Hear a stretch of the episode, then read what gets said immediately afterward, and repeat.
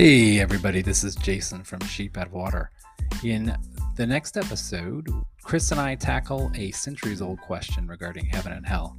And as we do that, we're focusing on the following scriptural readings uh, Isaiah chapter 66, verses 18 through 21, Psalm 117, Hebrews chapter 12, verses 5 through 7, and 11 through 13, and the Gospel of Luke chapter 13, verses 22 through 30 can't uh, stress enough that hey, take a, a look at these readings, uh, read through them prayerfully um, before, during, hit the pause button, whatever you need to do. I think it'll really help uh, give you good context for the, the conversation that Chris and I had.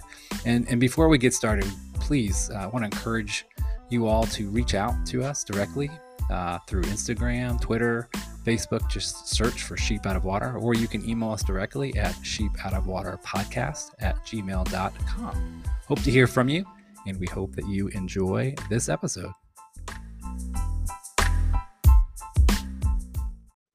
Hello, everybody. Welcome to episode six of Sheep Out of Water, where my man Chris, the former priest, and myself, Jason, the former atheist, get together to discern truth in this fun little secular world of ours.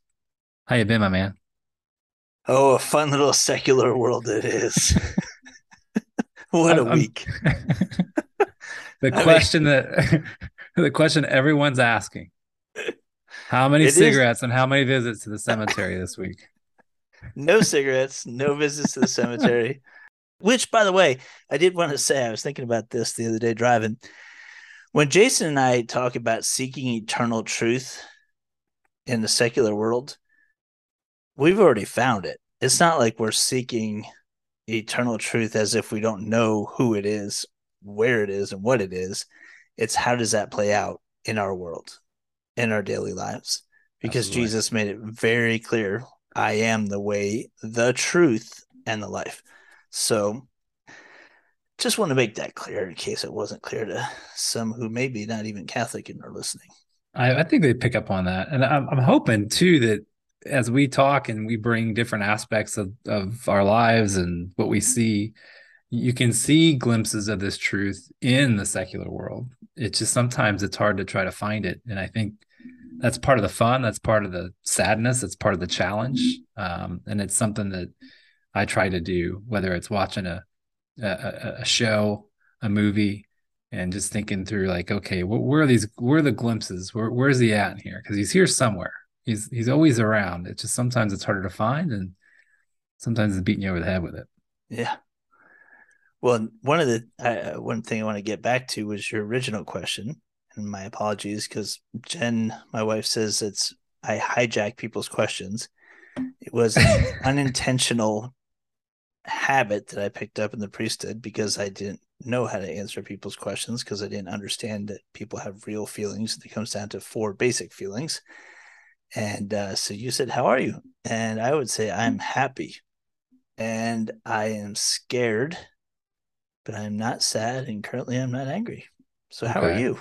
I'm I'm I'm doing all right. I um I think I'm in a pretty good space. Happy's there and there for sure. Doing a lot of a lot of travel. I think we kind of flipped because you stayed in town this week, right?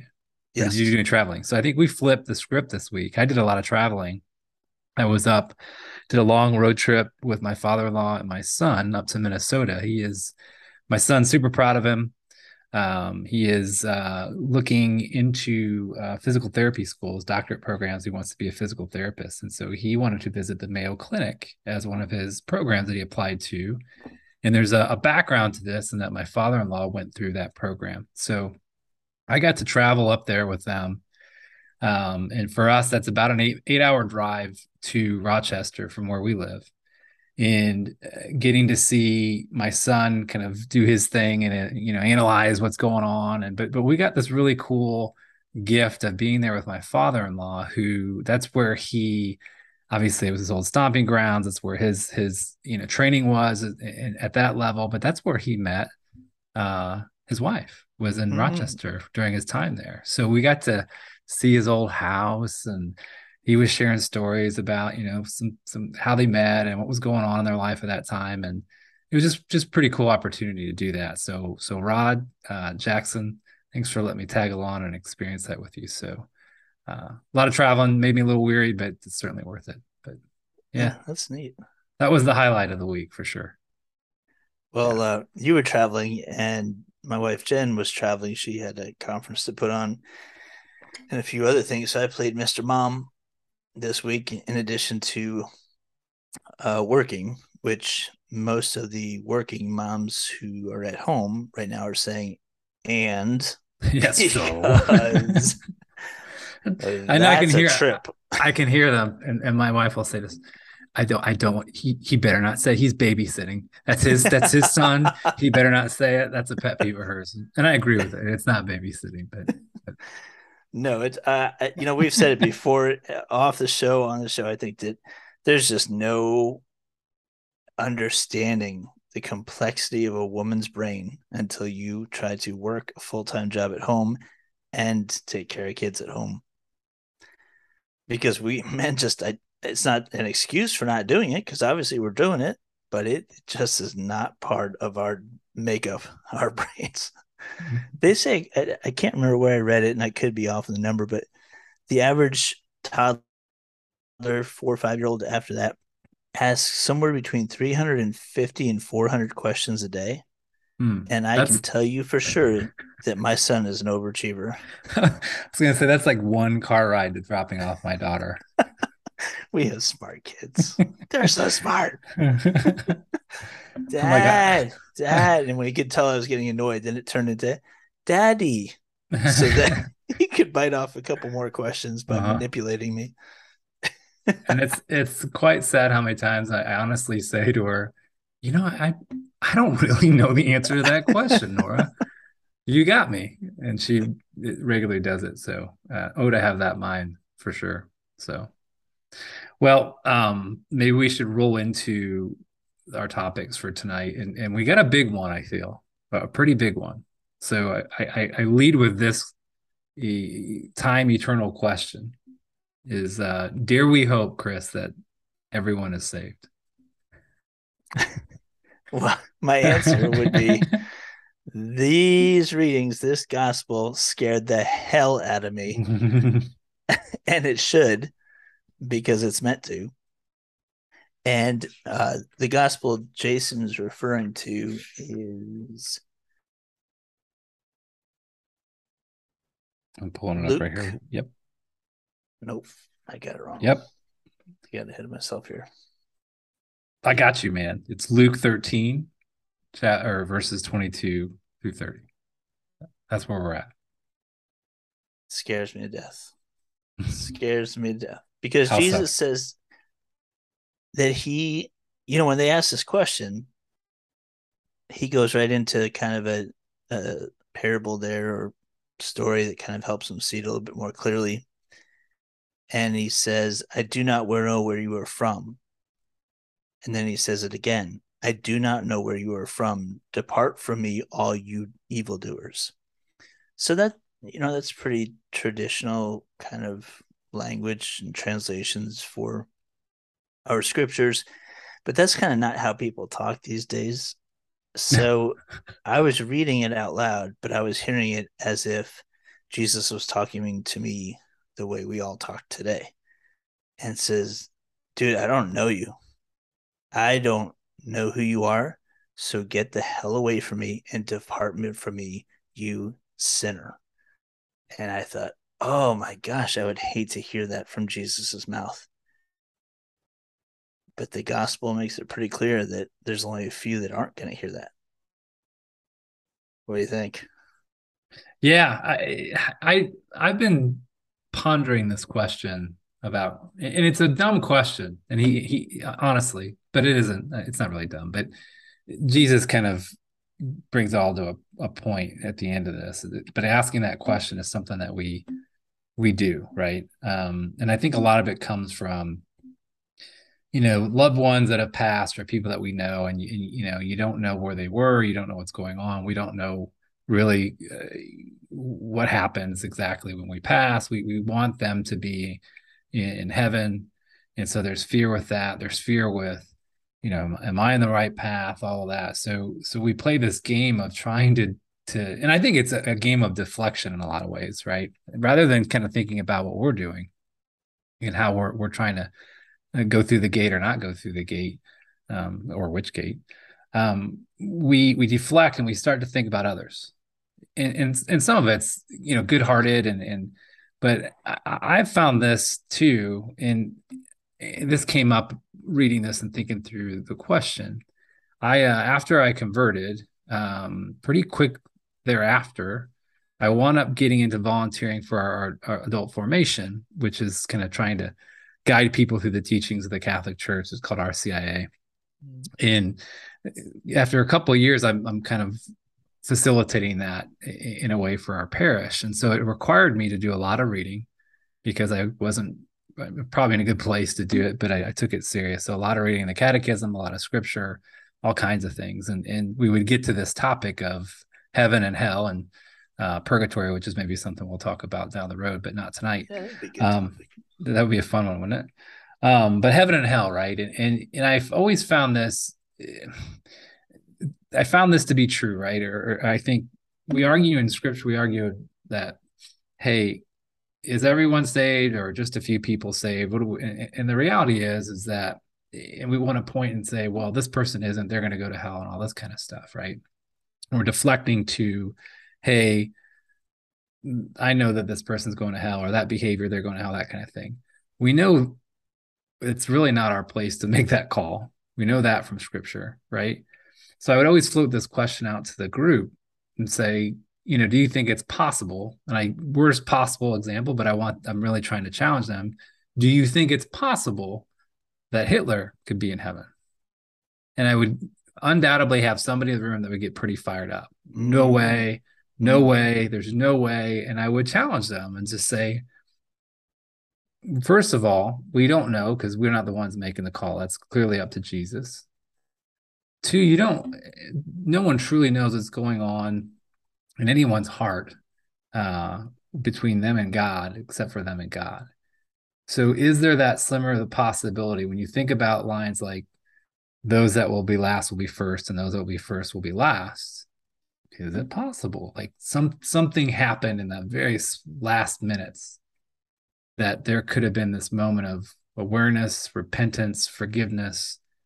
Is it possible? And i would challenge them to say one we don't know. So if we don't know then it's possible.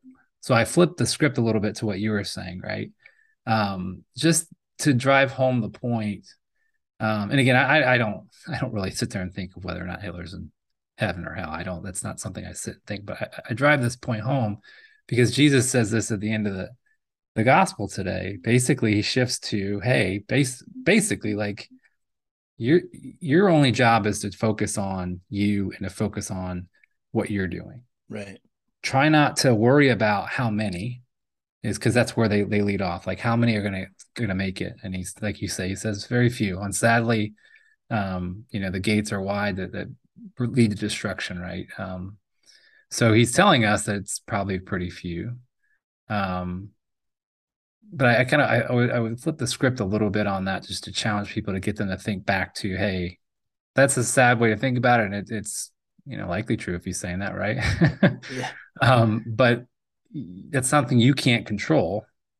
You can control your path, meaning how you treat others and, and whether or not you center your life on Jesus. Yeah, there's that famous um, story about St. John Vianney where a woman came to him distraught because her husband committed suicide, jumped off a bridge. And he basically just got right up in her face and condemned her and said, How dare you say your husband's gone to hell because he's committed suicide?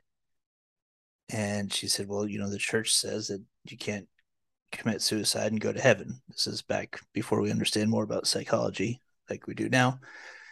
So he said, Were you with him? Were you in his brain? Were you in his heart? On his way down, did you hear what he had to say? Did he realize, come to his senses and realize what had happened? And asked for God's forgiveness on the way down. And of course, she hadn't. And what I think that's where the story ends.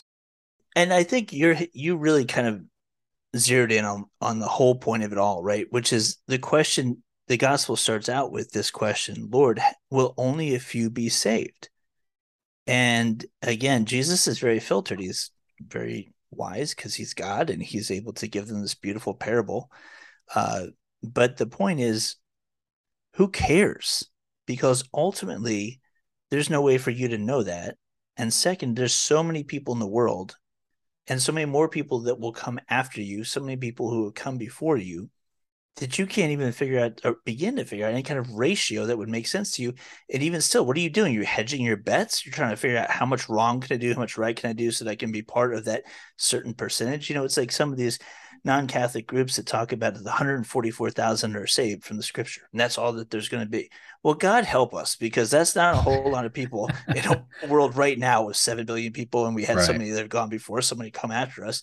It's very arrogant to think that way, that you know exactly how many when Jesus himself says, Don't worry about it. And ultimately, what I think he's saying here is this is not a quantity issue, this is a quality issue.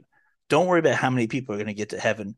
Worry about what you've got to do to get there because it's a damn narrow gate and you got to be doing the right thing in order to get through that gate. Yeah. And don't worry about, you, you know, these people and you know that some people are not doing well by you and others. And I feel like we get hung up on almost wanting to know that this person has really caused problems for me, the world, whatever, that they're paying, right? We, it goes back to that idea of justice that we've been talking about. We, we get hung up on wanting wanting some sort of vengeance, you know, so we want to be able to proclaim the people that are disagreeing with us are going to hell or whatever. And, and anytime I hear that, I get I, I get I get pissed off, quite mm-hmm. frankly, mm-hmm. when I hear that from from Christians, because it's like you you you have no we no right to ever say that to anybody. You can say, "Hey, I'm worried that you might be on that path."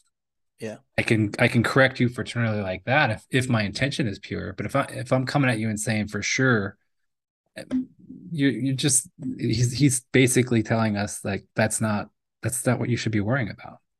Right. You know, you're it's not your call. you know, stay in your lane, whatever you want to whatever you want to put it. That's what he's saying. Um and that's that's why I love the last line in this gospel where he's saying, Hey, look, some that are, are last will be first and some that are first will be last. I just I love that line. because um, it just sets it sets you straight. Uh, and getting you back on the right path instead of worrying about how many or who and all that kind of stuff. So, yeah, and I guess I'm not opposed to that. Um, just a different take, a different side of it. You know, as we're kind of picking this gospel up and almost like a cube, turning it, looking at all the different sides of it. We're, different we're playing Rubik's and... cube with today tonight's gospel about hell. Instead of colors, it's like demons and angels that you're trying to match up.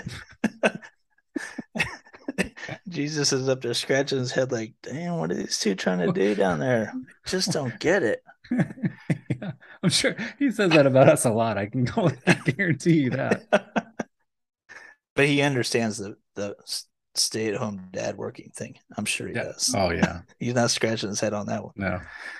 Um but no, the, he, the other key I think there, especially for today's Christians, especially Christians in America, is the whole section of that gospel where he's telling the story and he says, you know, the people said to him, their argument for entering in to the, you know, through the gate, ultimately to heaven is, well, what we ate with you and we drank with you. You know, you taught in our streets.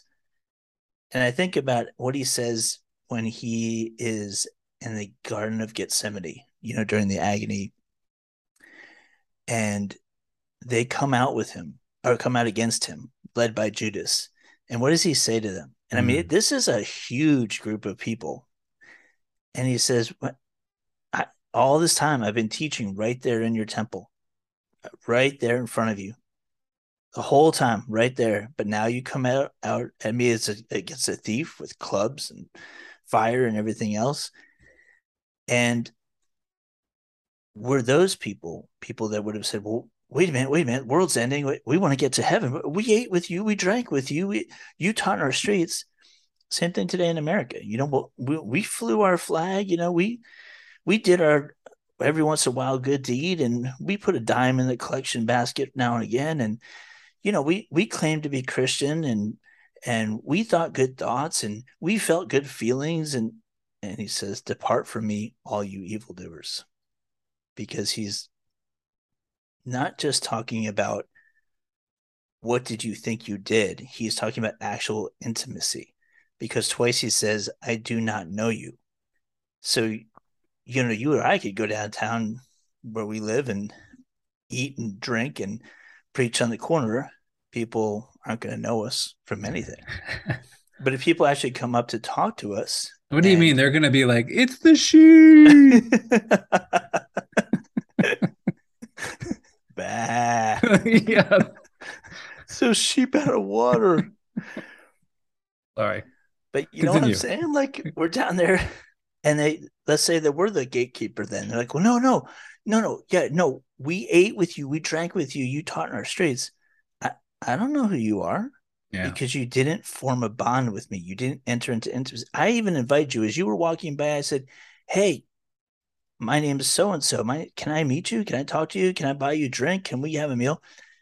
No, they walked by. So they didn't accept the invitation to intimacy. So when the end comes and they said, Well, we, we know you, we've seen you, he says, No, no, there's no intimacy. And you need to be intimate with me as your Lord and Savior to get through this gate. Yeah. Which leads me to think about eh, the language he, this idea of judgment and reconciling it with um, this knowledge that it's we're the ones that that put ourselves in that position. You know, if, if we find ourselves in in hell, it's because it's not some sort of random judgment. It's not a score like well, if you, you, if you had 20 points, you'd be in heaven, but you only got 19, so you got to go to hell. It, it, it goes to what you're saying. It's this this intimacy, this knowing of, um, you know, and and but it's this idea that that we're turning over the judgment's really on hey whether or not we have a legitimate relationship with jesus you know um it's not a scorebook kind of thing. Right. You know? I mean, there's yeah. I, at least that's how I, I perceive it. Right. And when I when I first heard, you know, the the or you know, I haven't read it because I, I can't the, the the the story of Dante's Inferno, right, mm-hmm. of Satan and hell, and, and the in the image, I, I, can never get the image out of my mind, and, and and and Satan is in hell, but hell in in, in Dante's version is he's Satan's frozen, right, Right. And his wings are still flapping. But the fires of hell are like cold fires, I guess. And it's he's put himself there because of his pride. Um, and it's in this dark, lonely, cold place. It's this distance, it's this turning mm-hmm. away from God. That's the hell. It, it, it, the fire is almost an ice cold. Um, I, I think I shared this with you guys. Like I had this experience uh, twice in my life. Once when I was uh, probably a year after um, my mom passed away. I think probably where I, I consciously decided that I didn't believe in God. I had this this feeling, but later on in life, uh, I talked to you guys about the scuba diving analogy, right? Uh, I'm going to share it anyway because uh, this to me is how I illustrate what what hell could be like. My wife and I were scuba diving a number of years ago, and we did what's called a shelf dive and oh, what you're yeah, yeah, yeah. what, what yeah, you're no, doing yeah um and it's just so vivid in, in, my memory i feel like i needed to share it as far because we're talking about hell um we're, For our we're listeners doing... he gave me goosebumps when he took because you could feel it as he tells it. it. It, it well so we're doing this shelf dive right and a shelf dive is is you're on the kind of you're down the island and you're you're literally diving along the, the shelf of the island so you you've got uh, all this beautiful coral reef and all these fish and the sunlight's hitting and all this, but you're on the end of literally on the end of the eye of the landmass. And you're, you know, in this particular dive, dive, we're down deep enough to where, you know, the I don't know how many feet we were at the time because it was a while ago, but you're up there. And the sun is only reflecting off the actual coral reef and the fish and all that stuff. But it, I, I remember this very vividly. For whatever reason, I make this decision as I'm looking at the reef to just turn around. It's like a 180. I didn't even do a full circle just to kind of see what's behind me because I'm just focused on this reef. And as I do this 180, I turn around and it's just, I'm absolutely just surrounded by pure, just black darkness, like nothing, just surrounded. So much so that I literally got lost in, in my mind. Like I, I, I've just felt lost not connected with anything. I had no idea where I was. And mind you, we're on this dive with a whole bunch of people, and there's a, a dive leader and all these things. And I, that literally happened to me as I turned around and got swallowed up by this darkness that I, I was lost. And I had to consciously in my mind say, Hey, idiot, just turn back around. I had to do that. And I remember just this, this just eh, I don't even know. I can't even describe it in words, but just being lost like that and, and just feeling so completely insignificant. And then this huge realization like, just turn around one other 180 and you're good. And I remember I just wanted to get back to the boat. I, I, yeah. I was done. I, I, just, I wanted to get back. Um, it was just this just incredible darkness. And, and I feel like as I later on in life, heard you know this this description of Dante and and and this idea that we turn away from God and that's what hell is is this just darkness this he's not there um I'm like that's what it was it was like that probably 8 million times worse but it, to me that's when I think of hell I think of that just utter darkness insignificant just in, in the middle of nothing mm-hmm. yeah so I wanted to share that with the listeners because it's what I think of when I think of hell It's is so powerful. So yeah, I may never go scuba diving again. I don't know. it's one of the few uh, places where I know they do it. But if you ever are in the Basilica, uh, the new Basilica in St. Louis, on the back of one of the arches as you're looking towards the entry of the church, uh, up on the top right hand side of the dome, there is a depiction of hell, and it's Dante's hell. It's frozen, it's darkness and ice and just cold. And it's one of those very few spots that aren't filled with uh, light and um, that don't don't inspire you upward. It actually like makes you feel closed in on purpose because it's what hell should feel like. Mm. Just as closed, like you said, just as immense as that vacuum was that you were witnessing it just probably felt like you were completely compressed, almost becoming claustrophobic yeah. in the hugeness of it all. I would imagine, and I'll never ever, I would imagine it was like what being buried alive feels like, right? Yeah. Almost the same kind of thing, you know.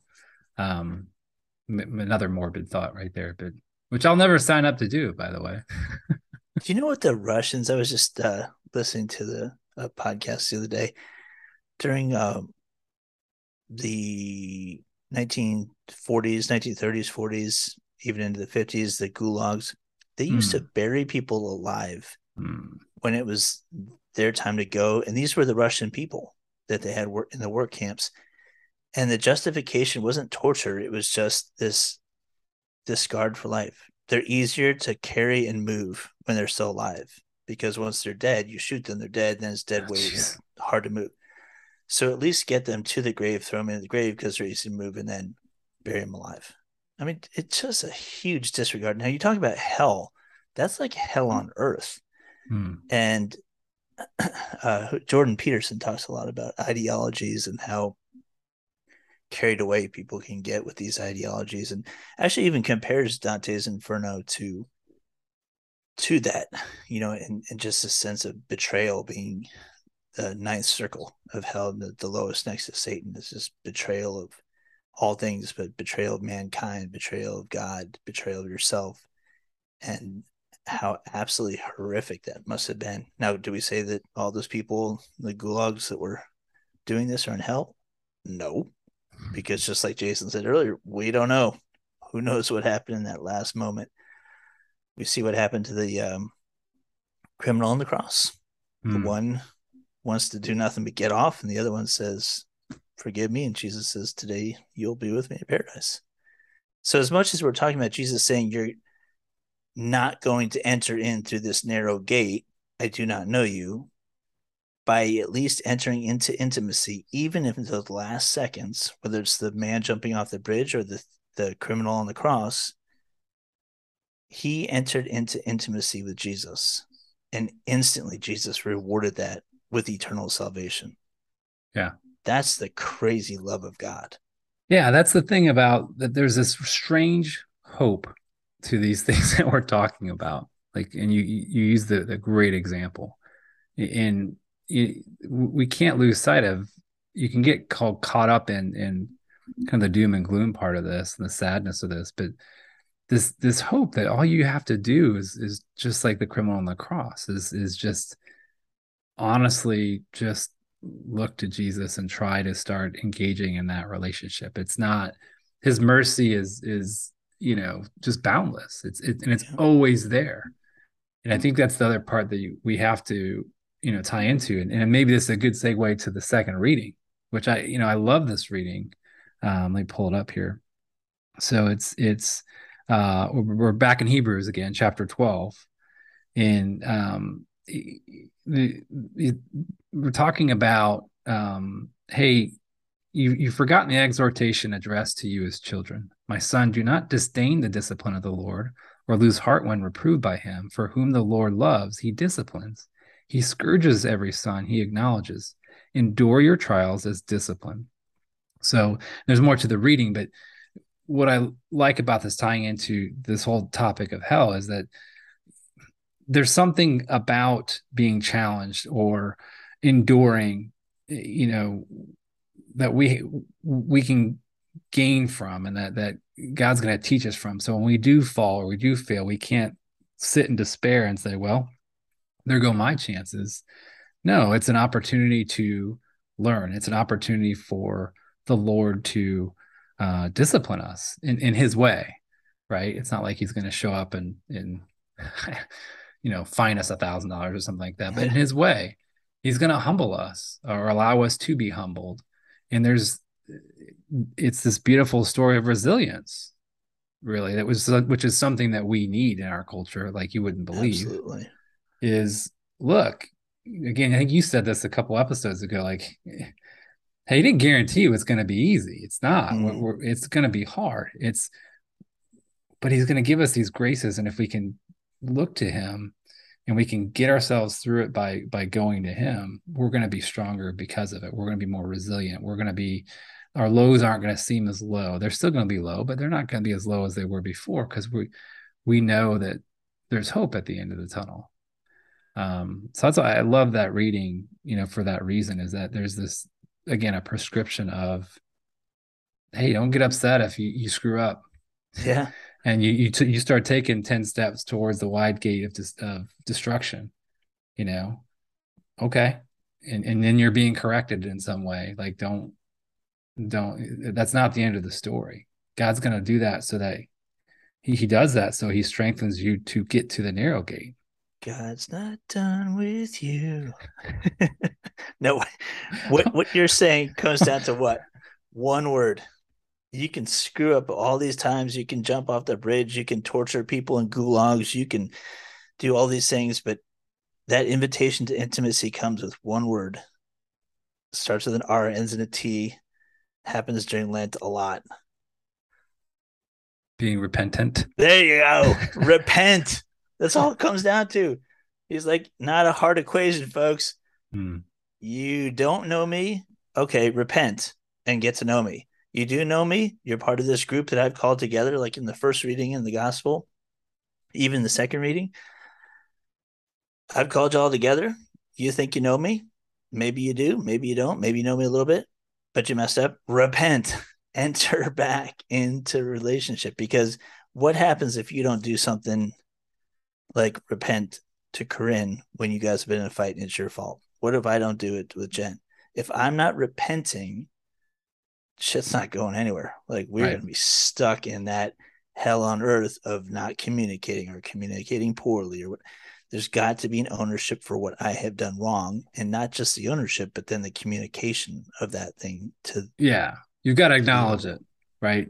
You, you, and you have to have action afterwards to show that you've learned the lesson right Um, that's that's part of repentance, right? It's Yeah. this and you you might screw up again, but it's if you're if you're maybe you got a little bit better at it or you didn't do it as much or whatever the case may be. Um, there's that component too of, of the action that's changing. which is the second reading, right? Which is the author of the second reading of the, the letter to the Hebrews just saying, you know, obviously he was either uh, a sports fan or Mets fan or I think he was. himself. He he was a New York. I saw that in the introduction to the chapter. He says that he clearly was a New York Mets fan. He I prophesied the miracle Mets of '68. He prophesied That's right. about the That's right. '86 World Series win. No, he, he obviously uh, is using a lot of the the sports motifs and that training. But what I want to communicate to listeners too, it's that idea of that radical intimacy and having to come back to it time and time again to enter into that narrow gate. And one of the things I was thinking about, and, and you and I don't prepare a lot because we try to leave room for the Holy Spirit. Um, but one of the things I did pull out uh, as I was thinking about the second reading and, and the gospel this week was um, G.K. Chesterton, right? So, and I think I may have let you borrow this earlier on, but G.K. Chesterton uh, had a great work on St. Francis of Assisi. And I used to think St. Francis of Assisi was nuts, like an absolute fanatic freak. Well, he was kind of right. I was right because he was. yeah, he's the one that like literally went into the heart of uh the Muslim world, right in the middle of Yes. to yeah. try to try and convert like the, the actual leader of the Muslim people. yeah. Yeah. During this would be during the the, the time of the The Crusades. Crusades. Yeah. Yeah. So that was his idea. It sounds like a good idea. he was a firecracker. Uh-huh. But you know, wh- whereas I, but, I but but no, Chris, he did that with the birds flying around in his hands. and- yeah, the bird bass. What a way to honor Saint. Make bird bass so the birds can crap all over him for the rest of eternity. This is what, what they should have done. Here we go. Saint GK Saint GK Chesterton. Saint Well, GK. God willing. But Maybe. anyway, G.K. Chesterton says in his book on St. Francis, and this is the kind of narrowness that we're talking about. This is the crazy love of God that we're talking about. He says it was the whole calculation, so to speak, of that innocent cunning that the world would so to be outflanked and outwitted by him. This is Chesterton speaking of St. Francis. And be embarrassed about what to do with him. So that's because of the craziness of him. You could not threaten to starve a man who was ever striving to fast. You could not ruin him and reduce him to beggary, for he was already a beggar. There was a very lukewarm satisfaction even in beating him with a stick when he only indulged in little leaps and cries of joy because indignity was his only dignity. You could not put his head in a halter without the risk of putting it in a halo. I mean, holy cow, Chesterton, blow my mind how you can write like that. And St. Francis, you quadruple blow my mind in how you can be that well in shape, that trained of an of a of a holy athlete and what God wants of us to enter into that narrow gate. And we know the story about how the thief stole his coat during the winter and he started chasing the thief down the street or down the road Mhm. and saying, Here, take my shirt too. Take my shirt. Take my shirt. I mean, crazy man running after the little guy. Take my shirt off. and my pants. Take it all. I mean, nowadays people would pull out a gun and shoot you if you try to take a coat from them or a car from them or anything else. We hear the terrible stories. And St. Francis is like, nah, hold my beer, guys. I'm gonna try, try to get another car for you to steal too. Like, what? And that's that radical love of God that he's calling to us or calling us to is what St. Francis was exemplifying, and that none of us are going to necessarily have. But that doesn't mean we don't try. You know, St. Francis is a, a saint, a very special saint, not just one of many. He was a special saint because of who he was and how he lived. We're not called to live like that per se, but we've got to try to enter through that narrow gate. and that's the key right it's it's it's almost I hate to say it because I like to win, but the winning is in just the constant effort to keep getting back up and, and trying and trying and trying. And, and what does that look like? You know, you're saying to have intimacy with Jesus, to have to to to try to be this spiritual athlete. Like, what does that look like for you? Is it? I mean, sitting and just being trying to be present with the Lord in a, in a chapel. Is it studying Scripture? Is it trying to do something concretely in your life that and change and and fix so that because you know you know in your heart it's that's not what you should be doing. That's not pleasing to Him. Is it studying? Like th- that's the thing about all of this. Like the the ignorance that that we all have at different levels to what we're we're created for is amazing. And we never know completely because we're so fallen.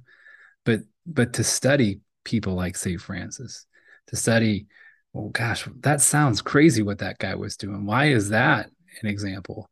To study the teachings of the church, to study all these things and, and, and to think through them and apply them. And okay, you know, we're talking about all these things, but uh, for me, it's there's this this proof of life in a way that you know I, I've lived and I've said this before, you know, I've almost lived two different lives. I, I live mm-hmm. the, the, the the the life of, you know, that just hey, if you're just nice to people, everything's gonna be fine.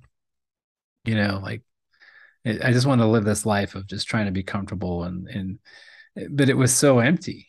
You know, I live that way, and compared to trying to live a holy life after kind of trying to understand what that is right? Like asking people and reading about it and praying about it. And and again i'm not the mo- the holiest person in the world. I've got my flaws by all means. I'm a sinner. But i can i can certainly see the difference between the two approaches and how much more joy i have and, and the funny thing is is the things that i thought were important sitting down and watching football all day on a sunday all, entire days doing that. Like that was mm-hmm. important mm-hmm. to me. How what a waste that was. Um, and no no disrespect to people who love football, like but but no, because it's not intrinsically wrong. No, it's, but what are you doing with it?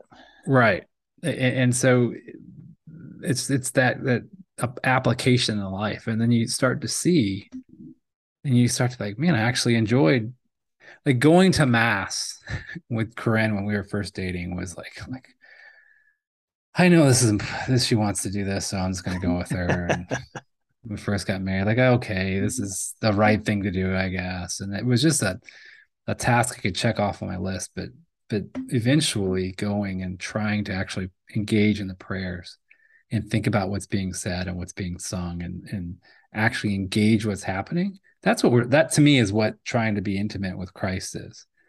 It's it's actually trying to participate in those things and and sit and try to be with him and, and ask the question like hey jesus what, what is it you want me to do here you know incorporating him into my day-to-day life by, by just trying to think like that that's what i calls to my mind in terms of trying to develop intimacy with jesus for you what is, is what is that like for you I, probably the exact opposite uh not not smoking the cemetery with, with no close in the seminary.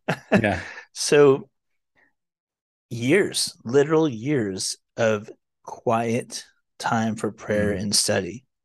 You know, five straight years of that. And, you know, for whatever it was, nine or 10 months out of the year. And it's not like when you left the seminary, all of a sudden you stopped doing those things. No, we continued to pray our holy hours and then ordained as a priest. And I remember how busy I was getting at one of the particular parishes and I remember Mother Teresa's another another radical saint uh, saying, if you say to Jesus you don't have time to pray, or you're too busy to pray, you're too busy not to pray. So I thought, well, I'm already praying one holy hour a day. I think uh, that means I'll need to do two. So I was getting up at two in the morning. Mm. I mean, mm. just burning myself out. Uh, so that doesn't mean I, there weren't incredible moments of intimacy and holy passion with our Lord. But I think I'm probably a bit like St. Peter in terms of throwing myself all into one thing, then throwing myself all into the other. so I had so much of that prayer time, so much study time. I, I've got to get to heaven by being an all out great dad and great husband, which doesn't exclude prayer time or study, husbands and fathers. Mm-hmm. But where I saw it actually, even this week, is reading this gospel or reading the first reading, Isaiah 66. And I literally, Jason, had to read one line at a time. Normally, I'm preparing it and I'm reading it out loud and read it quietly. And but because I was Mr. Mom this week, I and for those who are too young to realize, look up Mr. Mom. It's a movie from the 1980s. It's a great movie. so I'm realizing nobody knows what Mr. Mom is. Kenny, don't paint your sister. but that's holiness, you know. Like I, I mm-hmm. for you dads and, and moms and whoever else you're listening, like that is freaking.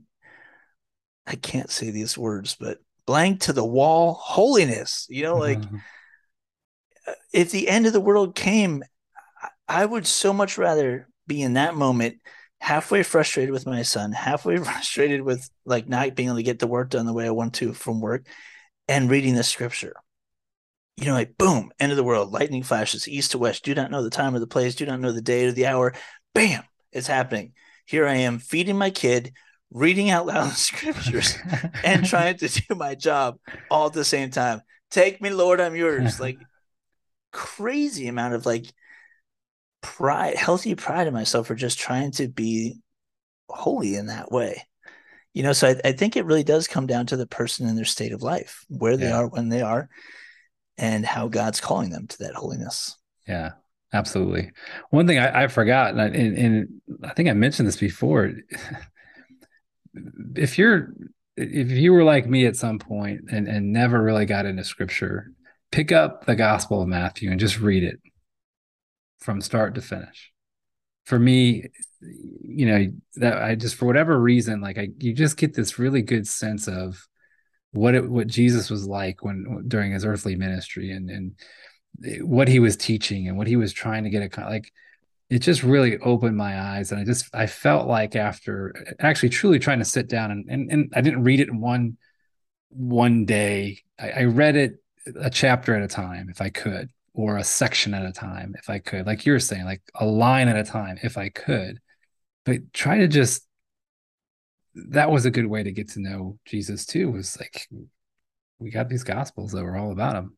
Mm. You know, and he's speaking to us through them. So I, I did not say that, and I should have, but that's a good way to do it too.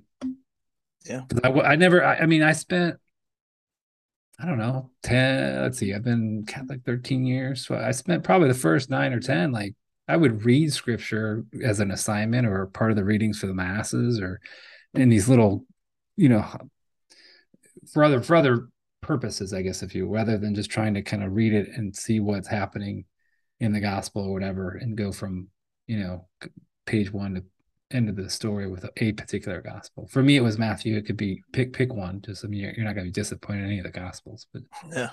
and if you are, gonna, let us know. yeah, please reach out by all means. Like, love to talk to you about that. Um, you know, hit us up on Instagram and Facebook and wherever else we're at. um, we we spent a lot of time looking at the harsh reality of how hard it, it, is for many to reach heaven, right? Um, but there was something about the psalm uh, that to me kind of echoed some hope. Um, and it just struck me. I'm just going to find it pulled up here. Um, so the psalm for this week is Psalm 117. Um, and the response is go out to all the world and, and tell the good news. And, and I know we've been going for a while, but but the, the, the first reading kind of talked about Isaiah about going to gather the nations and uh, the Lord doing that. And and there's this responsibility that we have as Christians to tell the good news. Um, but there's this line that talked about this, and for steadfast is His kindness toward us, and the fidelity of the Lord endures forever. I, I look at that line in the psalm as this reminder that I know this seems hard to make it to heaven based on what we're hearing in some ways, but steadfast means unchanging. It means our our Lord is never going to change his kindness towards us. He loves us. never going to change. That's what steadfastness is, right? And then the, this fidelity, right? This this commitment, this loyalty that he has to keep being there for us whenever we are, whenever we're ready. There's a lot of hope to that. He's right there, and he he he has this this unwavering kindness towards us, and he's always there, always loyal to us. We're the ones that keep screwing it up. We talk about this all the time. Yeah like to me that there's there's just this beautiful hope to that because I just have to remember that. And then if I'm if I if I waver in one way or the other, all right, hey, he's he's there. Turn back to him. Turn back from that darkness in the ocean and, and look back at the light on on the on the fish and the coral reef and all that stuff. Like he's always there. All you gotta do is just turn back around. Yeah. And and that's a great tie-in back to repentance because I would hope that every Catholic knows this, but the actual word for repentance is turn back, turn hmm. around. Mm. Jason, repent, turn from the darkness, the depths of black coldness, turn around to the beautiful coral. It's right here. And I, I think you're really right about that psalm. Like I, I have been to the Holy Land a couple times. That's not a bragging point. It's just a lead into what I'm about to say, which is you have not heard anything until you've heard a Muslim call to prayer and I wouldn't attempt to do it because I don't want to be disrespectful and I would definitely mess it up. But I'm not opposed to having Catholic bell towers all over the place who just out of nowhere, you know, in the middle of the day at certain times of day, read off the Psalms like this. And this would be one of them because it's one of the shortest Psalms and it is power packed. Hmm.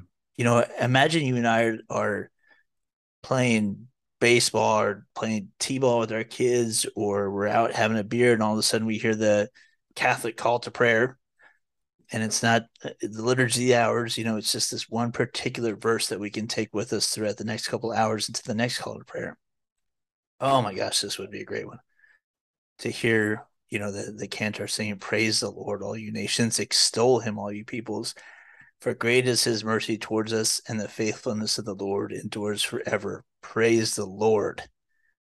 You know, like, yeah, I can live the next two or three hours and stay on the path until the yeah. next week. You know, like just an incredible psalm. Yeah, absolutely. Absolutely. It sums up the whole week pretty well. It really does. It does.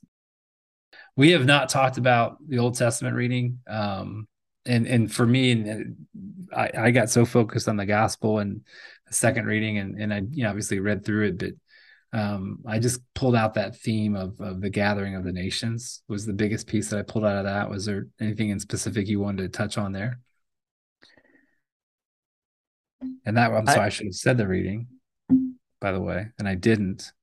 So I'm failing failing our, our listeners. It's Isaiah 66, verses 18 through 21. Uh, I read different translations about the verses there, and I will uh, we hear the verse I will set a sign among them. From them I will send fugitives to the nations. Very interesting word, fugitives. Basically, to go out and to get people, and, and I thought of you, you know, people who uh, have not heard the gospel or who haven't heard it in a way that's been convincing to them. And those people have gone out and preached that in the way they've lived and the, what they've said. And based on what the person heard and how they heard it and when they heard it, and the circumstances that were determined by the Lord, they came and they followed them back to Jerusalem. Uh, but that he says, I will set a sign among them. I'm thinking, well, is Jesus the sign? And what it turns out uh, from what I read is that it's just a standard. So I will put my standard, you know, they had the standard bearer or the big sign that says, we're the good guys or, you know, whatever. Like they had their crest. And for us now, that's the cross.